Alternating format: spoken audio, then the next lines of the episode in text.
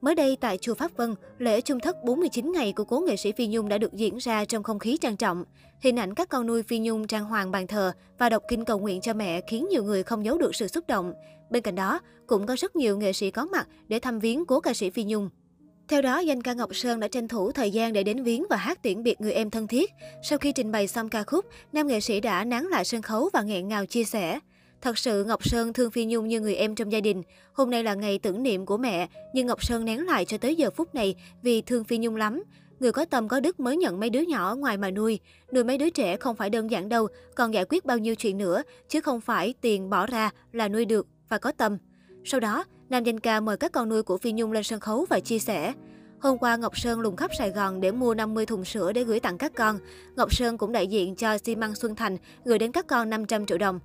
Trước tấm lòng của danh ca Ngọc Sơn, sư cô thích nữ minh viên, trụ trì chùa Pháp Lạc và cũng là người đồng hành với ca sĩ Phi Nhung và 23 con nuôi, đã có đôi lời. Trước tiên, sư cô xin chân thành cảm ơn quý anh em nghệ sĩ đã đến đây kính viếng và chia buồn trong lễ chung thất của ca sĩ Phi Nhung. Sư cô vừa được nghe ca sĩ Ngọc Sơn và xi măng Xuân Thành ngỏ lời tặng số tiền cho các con. Đối với sư cô và các con, số tiền đó rất là lớn, nhưng ngược lại, nó phải để trong lúc này.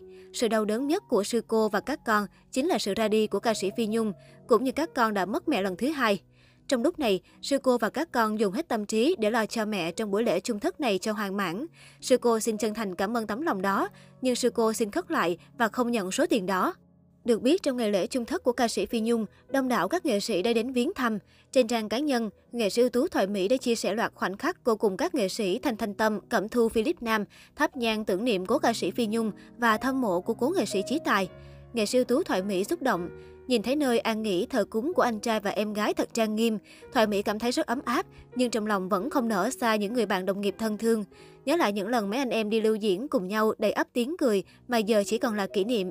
Cầu mong anh trai và em gái sẽ thật an nhiên ở thế giới bên kia.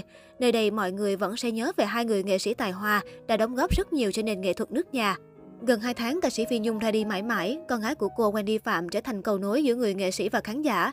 Wendy thường xuyên chia sẻ những câu chuyện kỷ niệm, cũng như liên tục có những lời đính chính về các tin đồn thất thiệt liên quan đến người mẹ quá cố. Sau khi công khai trên trang cá nhân thời gian và địa điểm tổ chức 49 ngày cho Phi Nhung, rất nhiều sau việc khán giả đã đến viếng thăm người nghệ sĩ tài hoa. Nghệ sĩ Ngọc Huyền lặng lẽ trước bàn thờ của người đồng nghiệp tâm sự. Thời gian như cơn lốc, đã 49 ngày trôi qua, thương tiễn đưa người về an lạc quốc sủ, sạch nợ trần ai một kiếp tầm. Ca sĩ Phi Nhung trút hơi thở cuối cùng tại bệnh viện chợ rẫy vào trưa ngày 28 tháng 9 năm 2021, hưởng dương 51 tuổi sau hơn một tháng chữa trị Covid-19.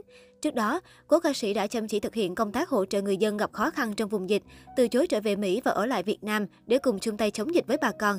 Hiện tại, tro cốt của cố nghệ sĩ Chí Tài được an vị tại Nghĩa Trang gần nhà tại bang California, Mỹ, còn cố ca sĩ Phi Nhung được thờ cúng tại tỉnh Xá. Người ra đi, nhưng những kỷ niệm ân tình vẫn luôn vương vấn mãi bên những người ở lại. Những tình cảm của các nghệ sĩ dành cho nhau rất đáng trân trọng.